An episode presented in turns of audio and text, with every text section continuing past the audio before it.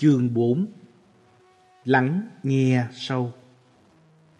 Lúc nào đầu ta cũng đầy suy nghĩ. Vì vậy ta không có không gian để lắng nghe ta Và lắng nghe người khác. Có thể ta được học ở trường Hoặc từ ba mẹ là ta phải nhớ nhiều. Phải nhớ bài vở, từ ngữ, quan điểm, khái niệm, vân vân. Và ta nghĩ rằng kho dự trữ kiến thức này giúp ích cho đời ta. Nhưng khi nói chuyện chân thành với ai đó, thì ta thấy khó nghe, khó hiểu được họ. Im lặng cho phép ta lắng nghe sâu và trả lời có chánh niệm. Đó là chiếc chìa khóa để mở ra cánh cửa truyền thông chân thật và toàn vẹn. Nhiều cặp vợ chồng đã chung sống với nhau lâu rồi nhưng không lắng nghe nhau được nữa. Vì vậy, họ đến các trung tâm tu học chánh niệm Đôi khi có người lại nói với tôi, vô ích, bà ta không lắng nghe tôi. Hay ông ta sẽ không bao giờ thay đổi. Nói chuyện với ông ta như nói với bức tường. Tuy nhiên, người đang phàn nàn đó có thể là người không có không gian để lắng nghe. Mỗi người chúng ta ai cũng muốn người kia hiểu mình. Tất nhiên rồi, nhưng ta cũng cần có khả năng để thực sự hiểu được người kia. Đơn giản là nhiều người trong chúng ta đã chất chứa quá nhiều. Chúng ta không có nhiều không gian để thực sự nghe được người khác và hiểu được người khác. Có thể ta suy nghĩ quá nhiều trong công việc. 8-9 tiếng đồng hồ mỗi ngày không ngừng nghỉ. Ta hiếm khi chú ý đến hơi thở hay những thứ khác. Ta tin rằng nếu muốn thành công, ta phải làm như vậy, không thể khác được. Lắng nghe với lòng khinh an. Gần đây tôi gặp một phụ nữ đến từ Paris. Cô xin tôi hướng dẫn cho cô thực tập trong ngành vận động học. Là một nhà cố vấn sức khỏe, cô muốn biết làm thế nào để có thể thành công nhất trong nghề nghiệp của cô. Tôi nói, nếu cô có sự nhẹ nhàng và không gian trong lòng, thì lời nói của cô sẽ chuyên chở được tuệ giác sâu sắc, sẽ đưa tới sự truyền thông đích thực. Tôi chia sẻ với cô, để thực tập lắng nghe sâu, trước tiên ta phải có thời gian để nhìn sâu vào tự thân, nhìn sâu vào người trước mặt mình để ngôn từ có khả năng chế tác được sự hiểu biết, cảm thông và làm dơi đi nỗi khổ đau của cả hai bên.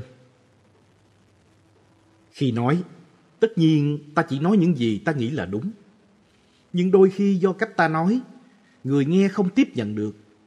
Vì vậy lời nói của ta không có hiệu quả mãnh liệt giúp người kia thấy rõ vấn đề và hiểu thêm tình trạng.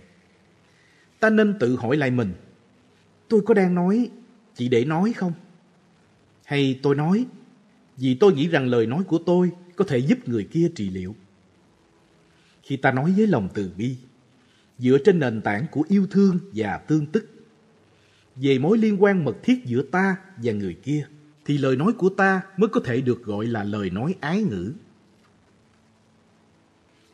Khi ta trả lời liền cho một ai đó, thường thì ta chỉ tung ra những kiến thức mà ta đã học hoặc phản ứng vì cảm xúc.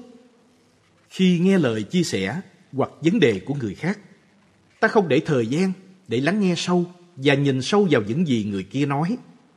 Ta chỉ phát ra những lời đối đáp, những câu trả lời nhanh lẹ. Điều này không ích lợi gì cả.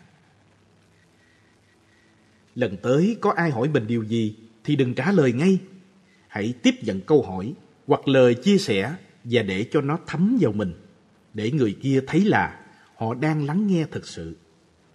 Tất cả chúng ta, đặc biệt là những người có nghề nghiệp giúp đỡ người khác, rèn luyện mình bằng kỹ năng này sẽ mang lại nhiều lợi lạc.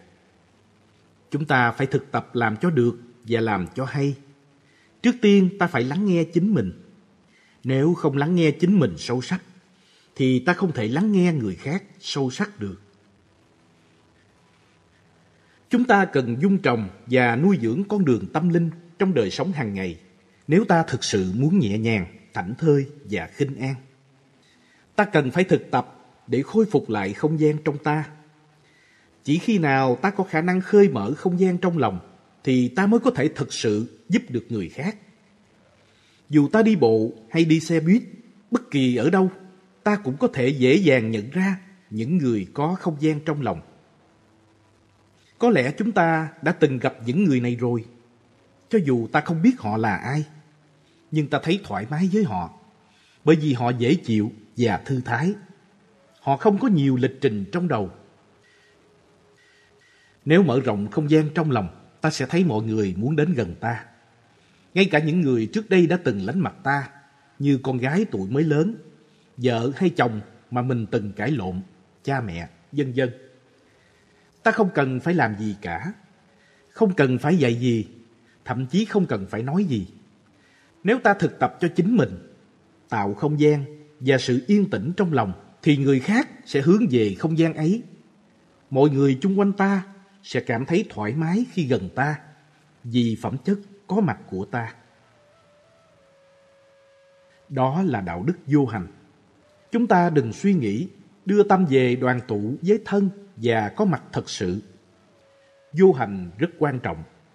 Vô hành không phải thụ động hay trì trệ. Nó là một trạng thái cởi mở, sáng tạo và phong phú. Chúng ta chỉ cần ngồi yên, rất tỉnh thức, nhẹ nhàng. Và khi người khác đến ngồi với ta, họ cảm thấy nhẹ nhàng khinh an ngay. Cho dù ta không làm gì để giúp, người kia cũng nhận được rất nhiều từ ta. Có không gian để lắng nghe bằng tâm từ bi là tinh yếu cho một tình bạn chân thật, một tình đồng nghiệp chân thật, một người cha, người mẹ đích thực, một người bạn hôn phối đích thực. Người đó không cần phải là một chuyên gia tâm lý để lắng nghe giỏi.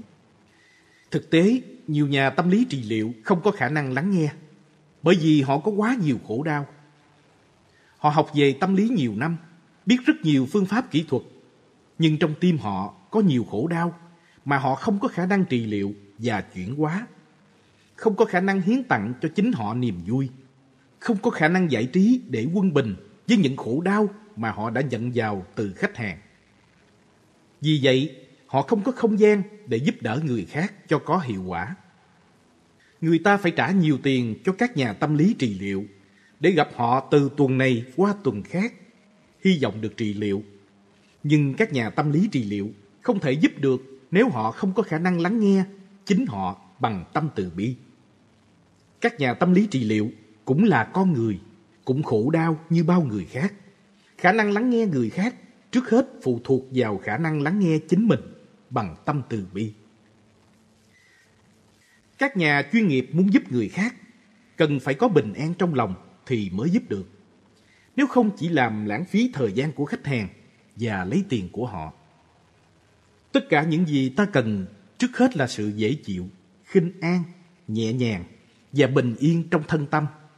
Bình an này ta có thể chế tác được bằng mỗi bước chân, mỗi hơi thở của ta. Chỉ khi đó chúng ta mới thực sự lắng nghe người khác. Điều này đòi hỏi một ít thực tập.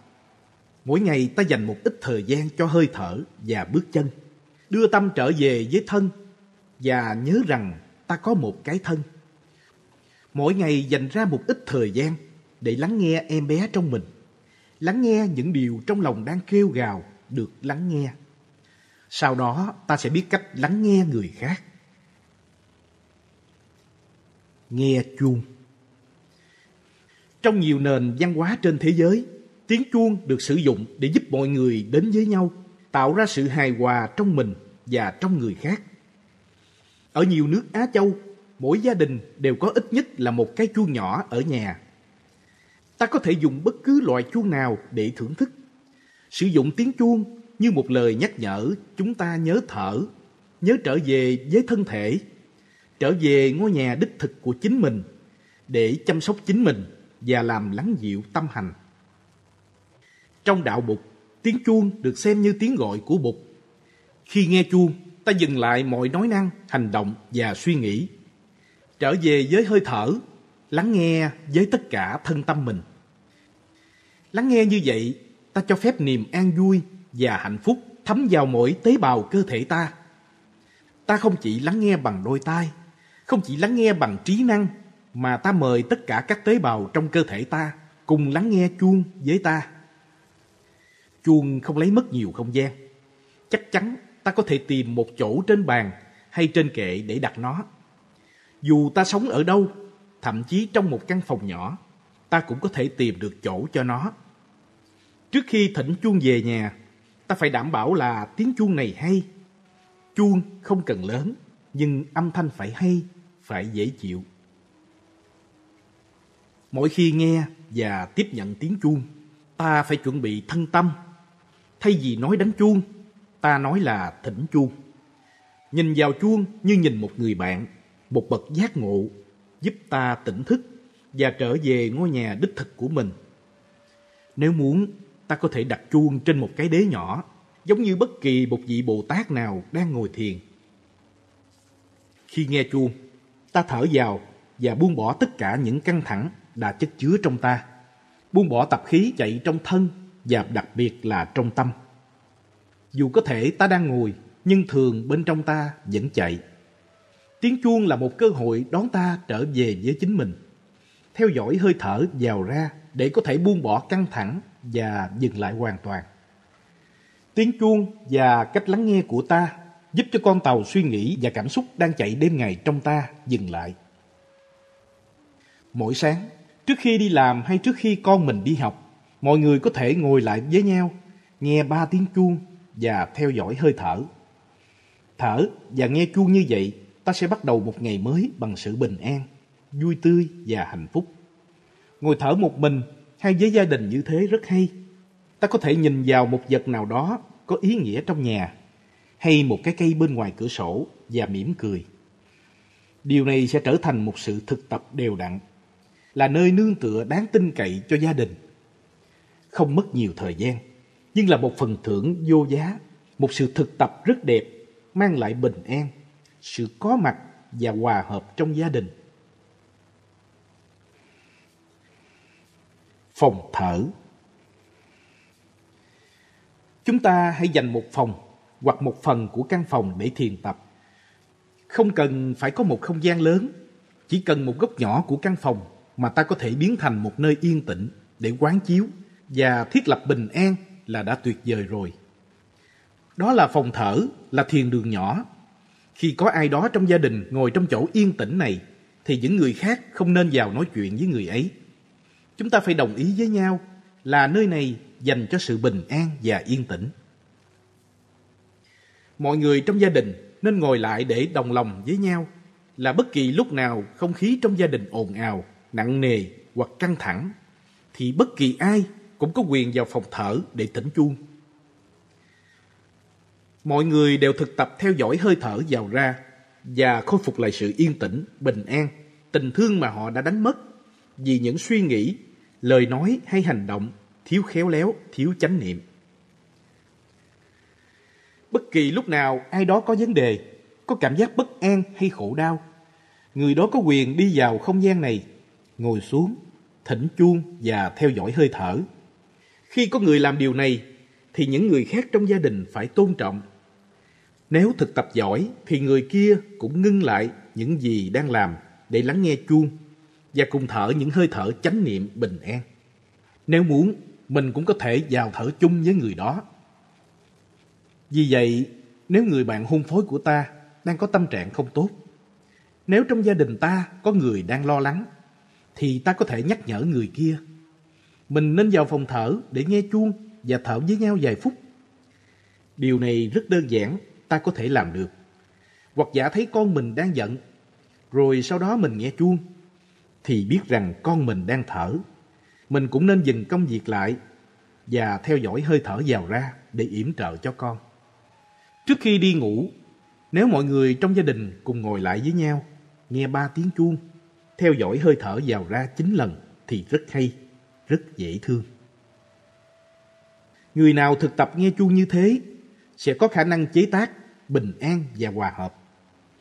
Tôi gọi đó là nền văn minh đích thực. Ta không cần nhiều dụng cụ thiết bị hiện đại để được văn minh. Chúng ta chỉ cần một cái chuông nhỏ, một nơi yên tĩnh cùng với hơi thở vào ra trong chánh niệm. Lắng nghe với tổ tiên nhiều người nghĩ rằng tổ tiên của mình đã qua đời rồi. Điều đó không đúng. Vì chúng ta còn đây, còn đang sống. Nên tổ tiên ta cũng tiếp tục sống trong ta. Tổ tiên đã trao truyền họ cho ta với tất cả những tài năng, kinh nghiệm hạnh phúc và khổ đau của họ. Họ hoàn toàn có mặt trong mọi tế bào cơ thể ta. Cha ta, mẹ ta đều có mặt trong ta. Chúng ta không thể lấy họ ra khỏi mình.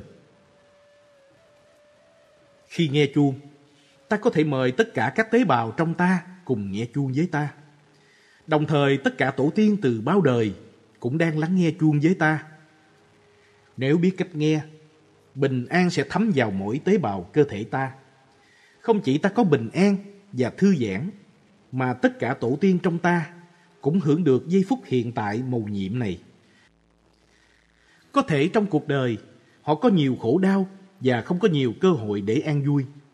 Nhưng qua ta thì họ có được cơ hội này.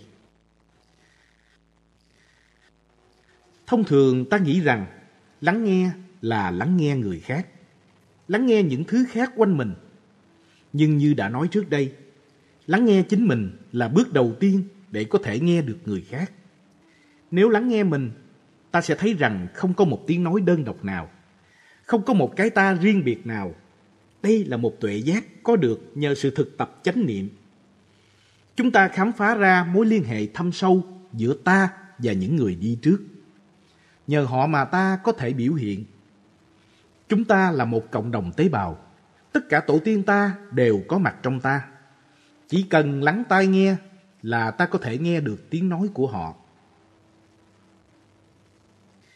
Đừng kẹt vào ngôn từ. Nếu mỗi ngày ta thực tập im lặng một ít, cho dù chỉ vài phút thôi, ta sẽ ít bị kẹt vào ngôn từ hơn. Thực tập im lặng hùng tráng, nhuần nhuyễn, ta sẽ tự do như một con chim, tiếp xúc được với những tinh hoa của sự sống. Ngài Vô Ngôn Thông, một trong những người sáng lập ra thiền phái Phật giáo ở Việt Nam, có viết Đừng hỏi tôi thêm một điều gì nữa, bản chất của tôi là vô ngôn. Muốn thực tập nói lời chánh niệm, ta phải có khả năng thực tập im lặng. Rồi ta có thể kiểm nghiệm kỹ càng những cái thấy của ta và những nội kết ảnh hưởng đến lối suy nghĩ của ta. Im lặng là nền tảng tốt nhất để nhìn sâu. Khổng tử có nói, Thượng đế không nói gì cả. Tuy nhiên, Thượng đế nói với ta rất nhiều nếu ta biết lắng nghe. Nếu ta lắng nghe bằng tâm tĩnh lặng, thì mỗi tiếng chim, mỗi tiếng gió thủ thủy qua cành thông sẽ nói chuyện với ta. Tất cả chúng ta ai cũng muốn truyền thông với người thương của mình và có rất nhiều cách truyền thông mà không cần lời nói. Một khi dùng ngôn từ, ta có khuynh hướng biến chúng thành nhãn hiệu mà ta cho là sự thật, là chân lý. Chẳng hạn như những từ công việc lặt vặt, con cái, đàn ông, đàn bà, mang đến trong tâm thức ta những hình ảnh, những nhận thức nào đó có thể khó để thấy được một bức tranh tổng thể vượt ngoài sự xây dựng của tâm thức. Nếu thực sự muốn truyền thông với người thương, ta cần ý thức đến những cách vô ngôn. Không cần lời nói mà vẫn truyền thông được, dù bằng ý thức hay vô thức. Thanh lọc tâm ý Nhiều nền văn hóa thực tập thanh lọc cơ thể bằng cách nhịn ăn trong các ngày lễ tôn giáo, những buổi lễ nhập môn, những buổi lễ khai mạc hay vì những lý do khác. Có những người thanh lọc vì lý do sức khỏe. Điều này không những có giá trị cho thân thể mà còn có giá trị cho tâm thức. Mỗi ngày chúng ta tiếp nhận vào rất nhiều thứ như ngôn từ, hình ảnh, âm thanh, vân vân. Nên chúng ta cần một ít thời gian dừng lại để tiêu thụ những thứ ấy, để cho tâm thức ta được nghỉ ngơi. Một ngày mà không có xúc thực, thức ăn ta đưa vào cơ thể qua đường mắt, tai, mũi, thân và ý, như email, video, sách báo. Chuyện trò là một cơ hội cho ta thanh lọc tâm ý, buông bỏ những sợ hãi, lo lắng, khổ đau đã đi vào tâm thức ta và tích lũy ở đó. Cho dù ta không nghĩ là ta có thể sống một ngày mà không có những phương tiện truyền thông công cộng, ta cũng có thể nghỉ ngơi đôi chút, sử dụng một âm thanh nào đó để dừng lại nếu ta muốn. Ngày nay, hầu hết mọi người không thể sống thiếu âm thanh. Bất cứ lúc nào ở một mình, đi bộ trên đường phố, lái xe, ngồi trên xe buýt hay trên tàu, mở cửa đi ra ngoài, vân vân. Hay thậm chí ngồi chơi với đồng nghiệp. với người thương ngay trước mặt ta, ta vẫn cố nhét vào tâm thức một cái gì đó. Nếu ta quyết định chỉ làm một lúc một việc trong sự im lặng đích thực, dù là đang lái xe, đang chuẩn bị đồ ăn sáng, đang đi quanh xóm, vân vân, chúng ta sẽ hiến tặng cho mình một cơ hội nghỉ ngơi, không để cho những dòng kích thích liên tục xâm chiếm tâm thức ta. Tôi biết có một người mỗi khi đi siêu thị, nghe nhạc trong đó làm cho cô ta rất buồn. Những bài hát ấy gợi cho cô nhớ lại giai đoạn khó khăn trong đời cô. Cô thấy tâm mình hướng về những ký ức ấy mà không tập trung vào việc đi chợ. Khi nhận ra được điều này, cô rất ý thức và quyết định rất sáng suốt là cô phải chăm sóc tâm thức mình. Bây giờ mỗi khi đi siêu thị, cô ta đóng tay lại để không bị tán tâm hay trầm cảm bởi những bài hát đó. Thực ra, ta không cần phải đóng tay lại để thanh lọc âm thanh. Mỗi ngày chúng ta chỉ cần dành vài phút cho sự vắng lặng. Không có ngôn ngữ nào từ bên ngoài đi vào hay không có ngôn ngữ nào đang cuồn cuộn từ trong tâm thức đi lên thì chúng ta sẽ có cơ hội để thực sự lắng nghe chính mình. Đây là một món quà quý giá, sâu sắc mà ta có thể hiến tặng cho chính mình và cho người khác. Vì nó sẽ giúp ta lắng nghe người khác trọn vẹn hơn. Thực tập bốn câu thần chú Bốn câu thần chú là pháp môn thực tập mà bất kỳ ai cũng có thể làm được, kể cả trẻ em. Những câu thần chú giúp ta làm lớn mạnh khả năng lắng nghe sâu và khả năng có mặt trong mối quan hệ giữa mình và người mình thương. Thần chú là một công thức thần diệu có thể chuyển hóa tình trạng ngay lập tức mà không cần phải đợi thêm một giây phút nào cả. Điều kiện làm cho sự thực tập này có hiệu quả tốt là chánh niệm và chánh định. Không có hai yếu tố này thì thần chú sẽ không linh ứng, sẽ không có hiệu quả. Để thực tập những câu thần chú này, điều quan trọng là ta phải làm lắng dịu những suy nghĩ cho tâm tư định tĩnh và tạo không gian thoáng rộng trong lòng. Nếu không thì ta không thực sự có mặt cho người khác. Duy trì sự định tĩnh và không gian ngay cả khi người khác trả lời mình. Đặc biệt là khi thực tập câu thần chú thứ ba và thứ tư. Nếu người kia muốn nói điều gì thì phải đảm bảo là ta đang theo dõi hơi thở, đang lắng nghe một cách trầm tĩnh và kiên nhẫn mà không phán xét, không phản ứng.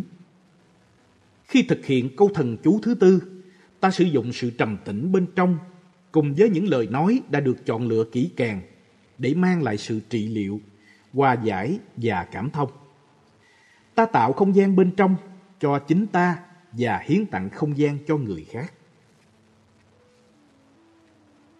Câu thần chú thứ nhất là Mẹ ơi, con đang có mặt cho mẹ đây. Hoặc là Em ơi, anh đang có mặt cho em đây. Khi thương ai, ta muốn hiến tặng những gì đẹp nhất của ta cho người đó. Đó là sự có mặt đích thực của ta. Ta chỉ có thể thương yêu khi nào ta có mặt thực sự. Chỉ nói lên thôi thì không có kết quả. Chúng ta phải thực tập có mặt cho chính ta và cho người ta thương bằng hơi thở chánh niệm. Bằng bước chân thiền hành hay bất kỳ pháp môn thực tập nào giúp ta có mặt như một người tự do. Trước hết, hãy sử dụng câu thần chú này với chính bản thân mình. Trở về với chính mình, chế tác năng lượng trầm tĩnh và tạo không gian trong lòng, cho phép ta thật sự có mặt cho người kia và nói lên một câu thần chú một cách thành thật. Câu thần chú thứ hai là Mẹ ơi, con biết mẹ có đó nên con rất hạnh phúc. Hoặc là Em ơi, anh biết em có đó nên anh rất hạnh phúc. Thương nghĩa là công nhận sự có mặt của người ta thương. Câu thần chú này chỉ có thể thực hiện được khi ta đã thực tập câu thần chú thứ nhất. Chỉ khi nào ta có mặt 100%, ta mới có thể nhận diện sự có mặt của người kia một cách trọn vẹn và người kia mới cảm nhận được tình thương chân thật mà ta dành cho họ. Nếu có mặt thật sự và có chánh niệm, ta sẽ có khả năng thấy được khi nào người thương của ta đau khổ. Lúc đó ta thực tập có mặt sâu sắc và trọn vẹn. Rồi đến bên người đó và đọc lên câu thần chú thứ ba. Mẹ ơi, con biết mẹ đang khổ đau nên con có mặt đây cho mẹ.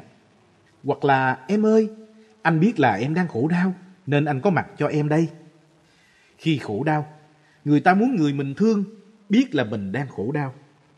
Điều này rất con người và rất tự nhiên.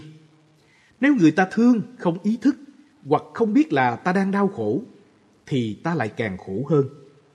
Vì vậy, sử dụng câu thần chú này để nâng cao ý thức của mình. Và khi người kia nhận ra là ta biết được họ đang khổ đau, thì nỗi khổ của họ sẽ rơi đi rất nhiều. Cho dù ta chưa làm gì cả, mà người kia cũng bớt khổ đi rồi. Câu thần chú thứ tư, có lẽ ta sẽ không sử dụng thường xuyên, nhưng sẽ rất mạnh khi ta cần dùng nó. Ta thực tập câu thần chú thứ tư này khi chính ta khổ đau, đặc biệt là khi ta tin rằng nỗi khổ của ta do người kia gây nên. Khi người kia chính là người ta thương yêu nhất, thì ta càng khổ đau hơn. Vì vậy, ta đến bên người ấy, thiết lập chánh niệm, chánh định trước mặt mình và phát ra câu thần chú thứ tư. Mẹ ơi, con đang khổ, mẹ giúp con đi. Hoặc là em ơi, anh đang khổ, em giúp anh đi. Điều này hơi khó, nhưng ta có thể làm được. Chỉ cần một ít luyện tập thôi. Khi khổ đau, ta có khuynh hướng muốn ở một mình. Cho dù người kia cố gắng muốn đến gần ta, muốn hòa giải với ta, ta cũng không muốn buông bỏ cái giận. Điều này cũng rất bình thường và rất con người. Nhưng khi thương nhau, chúng ta rất cần nhau, đặc biệt khi ta khổ đau. Ta tin rằng nỗi khổ của ta do người kia gây nên. Nhưng ta có thực sự chắc không? Có thể là ta đã sai. Có thể người kia không có ý muốn làm ta khổ. Có thể do ta hiểu lầm và có tri giác sai lầm. Đừng dội vàng phát ra câu thần chú này. Khi thấy trong lòng đã sẵn sàng rồi, ta hãy đến bên người kia. Thở vào, thở ra thật sâu, trở về với chính mình và có mặt một trăm phần trăm.